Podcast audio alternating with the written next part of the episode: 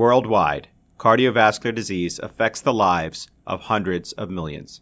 Dedicated cardio nerds everywhere are working hard to fight this global epidemic. These are their stories.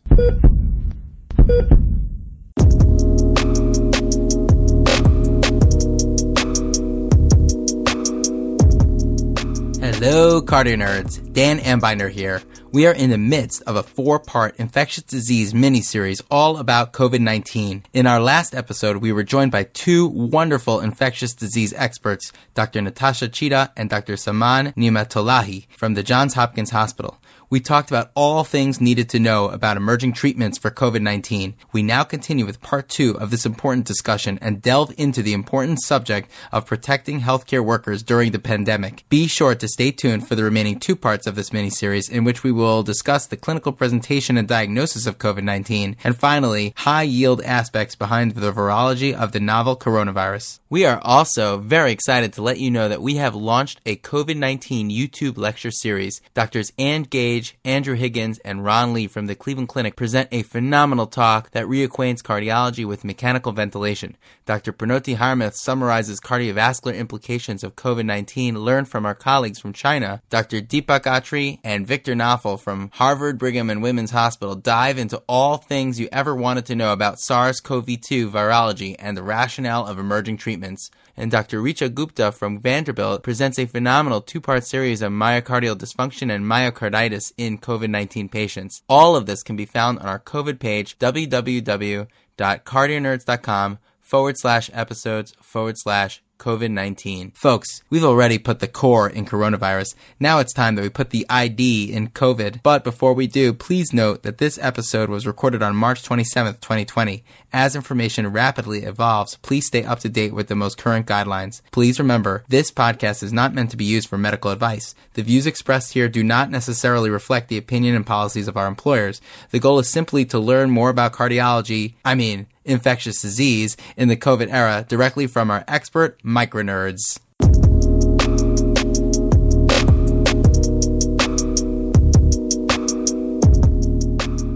Our colleagues here and across the world are going to work every day to take care of patients hand in hand with an army of hospital workers.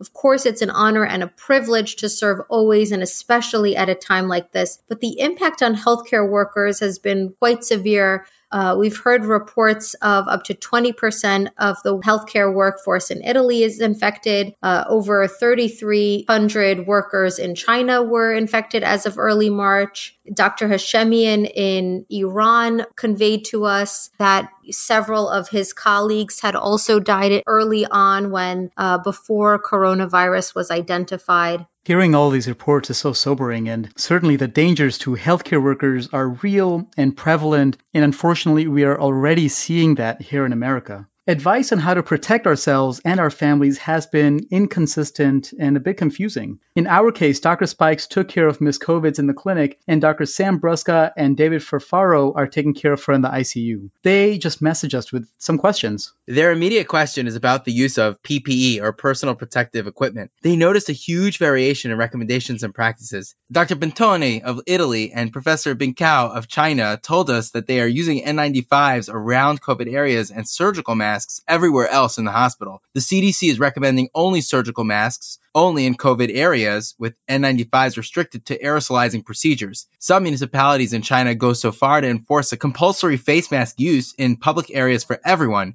The issue is compounded by restricted testing and asymptomatic transmission. What is your guidance for us? This seems all a little bit confusing. Yeah, that's great. What I'll share is um, largely based on guidelines we've received from you know Hopkins administration also from the CDC. So I think a lot of this will be based on your own institution guidelines. But unfortunately, you know, as far as COVID-2 spreads, our lack of availability of PPE requires us to safely conserve and reuse uh, PPE. You know, to be honest, probably a lot of us should be wearing surgical masks and face shields at all times when we see patients, and then wearing, you know, an N95 or like a PAPR for patients that are under investigation or confirmed cases. And this, like I said, this may differ with each institution. So I encourage each learner to uh, follow those guidelines. So these issues with uh, PPE really stems from, um, unfortunately, the United States not being able to make their own PPE really quickly, and then the supply chain drying up. And so I learned this from uh, Peter Chin-Hong recently, as far as being able to use the principles from flu and applying that to the coronavirus. And so we really want to just protect our mucosa. And so since this is droplet virus, as um, Natasha had mentioned, being able to travel anywhere from three to six feet, we want to wear a mask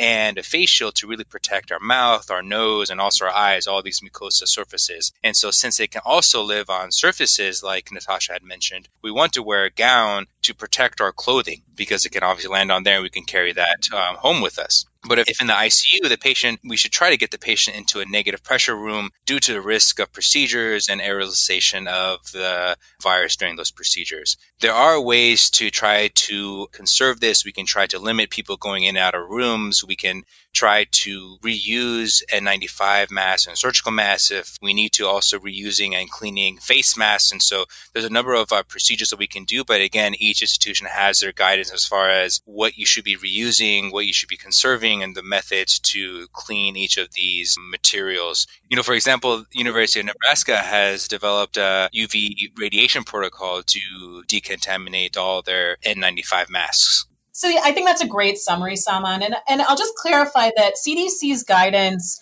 if you read the fine details for healthcare professionals, it actually it does recommend N95s, but it says if the supply chain uh, is disruptive, then to go to surgical masks. But it actually does say when the supply chain is restored, you should return to the use of um, N95 or PAPRs. So the preference is still N95 or PAPRs, but I think this just takes into account the reality of the situation which that we're in, which is that you know if your institution just doesn't have enough, then you have to go to the next best thing, which would be surgical masks. And I think all of us don't like that, and all of us would love to have copious amounts of N95s around, but unfortunately, just right now, that's not the case. And I think practicality is driving some of these CDC recommendations. But I think we have to be careful, as, as said, about uh, making sure we don and doff our PPE in a way that prevents exposure to ourselves and that we're careful about not potentially allowing for transmission uh, through contaminated masks. There isn't clear data on whether or not that happens. There are some papers that hypothesize it could have happened. And so it certainly seems to be a possibility. But again, I think this is just unfortunately the situation that we're in right now. Natasha and Salman, thank you so much for walking us through that. Uh, this, of course, uh, has been uh, an issue of major concern for a lot of us. And think I want to highlight what you said is to certainly go based on our local institutional guidelines, which are uh, based on CDC guidelines. But it's also, I think, helpful to realize that there is a disconnect between what's ideal and what we're being asked to do. And, and just at least realizing that hopefully will help us not become totally secure in how we're carrying out our day and, and not complacent. So I think uh, so it's a call essentially to help improve the supply chain and production and access to PPE. I think one important thing that's going to help us get through this is trust in each other as healthcare professionals and trust in our health system that we work in. And so I think I would just cite that, you know, if even if what your institution is recommending to you seems uh, you know, inappropriate. I think we just have to recognize that people are doing the best that they can with what they have, and that I think the institutions are just trying to keep people as safe as possible with the resources that they have. But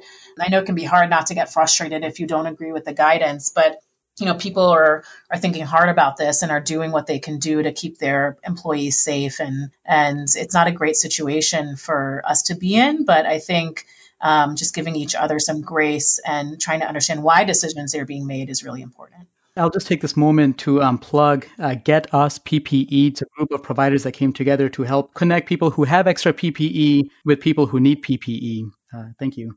So, back to uh, some of the concerns we've heard from fellow healthcare providers. Their second major concern is how they should protect their families. Many have spouses, elderly relatives, and or children at home. A healthcare worker risking their health and life because of their calling is one thing, but to impart risk on a loved one at home is quite another thing. Because of this fear, providers are practicing all sorts of different rituals. Uh, I know Amit's wife showers after work before playing with their son Dhruv. Two of her coworkers have coronavirus. Dr. Hashemian in Iran remains completely isolated from his f- family and emotionally described his grief about the potential for not being able to hold his son and daughter for days, possibly months. Dr. Stu Ray, an ID attending at Hopkins, recently tweeted about staying at a hotel while he practices on the COVID service to protect his family. Uh, and we definitely know that option has been made available to fellows, and I'm sure other faculty uh, are going to be looking towards opportunities of either staying in ho- hotels or Airbnbs in order to protect their family during this time. Yeah, and this is such a hot topic issue. You can literally open up your phone at any time, and somebody, I, I just popped up my phone on Twitter, and it's like the first post I see is somebody's asking, so how do we, how do we know when to separate from our families? Where are we with this today? And you know, in this perspective piece published in New England Journal of Medicine titled, "quote Am I part of the cure or am I part of the disease?" Dr. Christian Rose elegantly describes his worry about bringing home the virus to his elderly mother-in-law. He decides to stay at his friend's instead. Uh, you know, and Dr. Sam Brusca, as we've talked about, who eloquently taught us about uh, mechanical restoration and the circulatory system, is about to leave the ICU after taking care of Miss COVID's, and he's about to go home to his wife and infant daughter Madeline. What should he do? He said he's out of hotel points on his credit card, and he's just literally trying to find a plan ahead. What would you advise him? Uh, yeah, that's a really really difficult uh, question to answer, and I'm not sure if there's any formal uh, recommendations on this. You know, we had a really an amazing and eye-opening conference call with our colleagues uh, from China who mentioned actually that uh, all the healthcare workers were actually in a hotel in separate rooms for a couple months while they were taking care of COVID 19 patients until the rates decreased. And then they stayed in the hotel for an extra week or so afterwards to make sure they didn't develop any symptoms. And then they reunited with their families. And then there's others, as you mentioned, that they separate from their families, but they live in, in the same house, but they're, you know, they have a different shower, they have using different utensils. And then there's some that come home and they remove their clothes immediately, or maybe even better yet, they have scrubs where they change out of at the hospital, come home, shower, and they interact with their loved ones. Um, I think aside from the you know the emotional pressures of you know isolating yourself from your uh, family there's even like the financial even um, physical issues of not being able to separate yourself. And so i think you know this decision may need to be uh, individualized. But i'll pass it over to natasha to see if she has any other thoughts or perspectives on this yeah, it's a great summary, Salman, and thanks to Annie Antar, who is the ID faculty member at Hopkins, who's arranged multiple calls with colleagues in China uh, to help us understand their clinical experience. I think, as Salman is saying, this is going to be an individualized decision, and a lot of it just depends on what's what you're able to do and what your capacity is, and and what the risk is. Right? If you live with somebody who's at particularly high risk of severe disease, maybe you're going to think more about not staying at home. If you live with somebody who, you know, is a healthy 30 year old person and you feel like you can probably really self isolate well within your house, that's a different situation. And so, you know, I don't think we have great data yet on what people need to do while I think the Chinese were later on in the epidemic pretty aggressive about separating their healthcare workers, um, you know, in South Korea, that wasn't done, and they didn't actually see a lot of healthcare worker transmission. So, you know, it's unclear, I think, at this point what people should do, and and that's why it comes down to individual decision making. I, you know, I'm going to be attending on the COVID service in May, and I haven't entirely decided what I'm going to do. I have two young kids at home and uh, a husband who's a resident, so uh, we'll have to talk about it.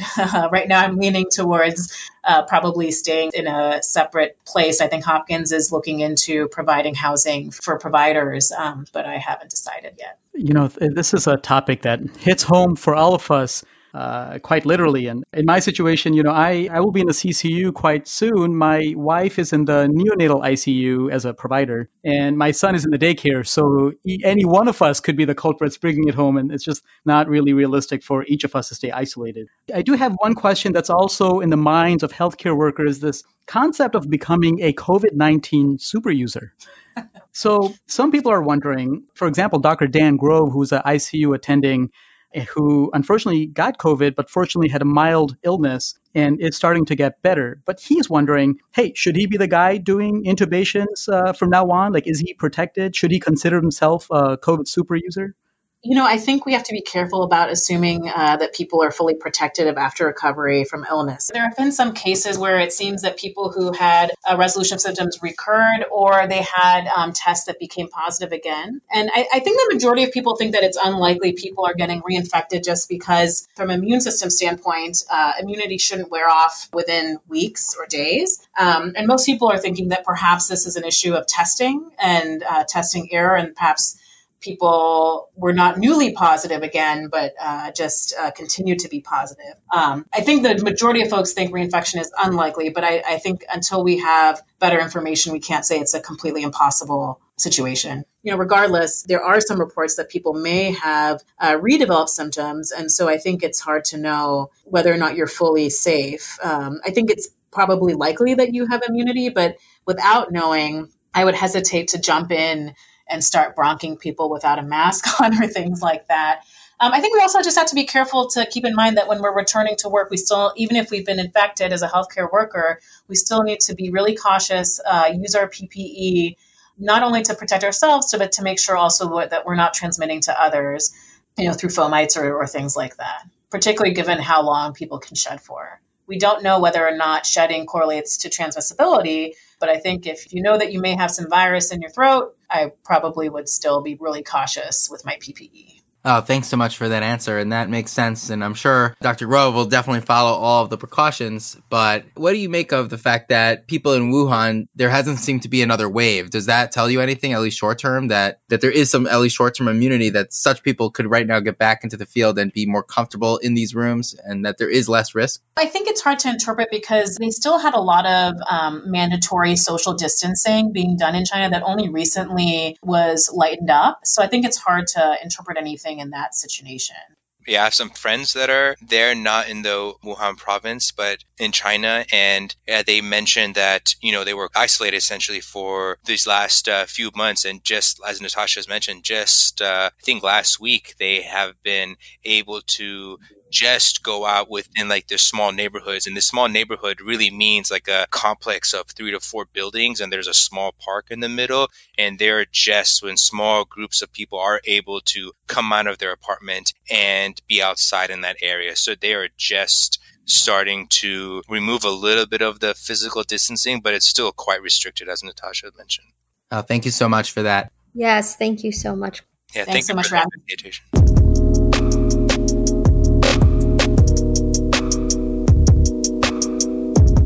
Well, that brings us to the end of our show, so it's time to make like an S2 and split. You can follow us on Twitter at CardioNerds.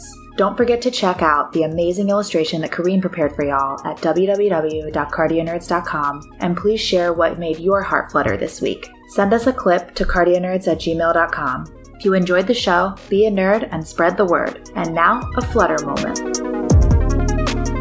Hello, my name is Dr. Meredith Sloan, and I'm a internal medicine resident at the University of Mississippi Medical Center. What made my heart flutter this week was our medical students, especially our fourth years. They have really stepped up to the plate in our community. They're delivering groceries to elderly people in their neighborhoods. They're making assembly lines to make swab kits and they're answering phone calls on the employee hotline for COVID 19.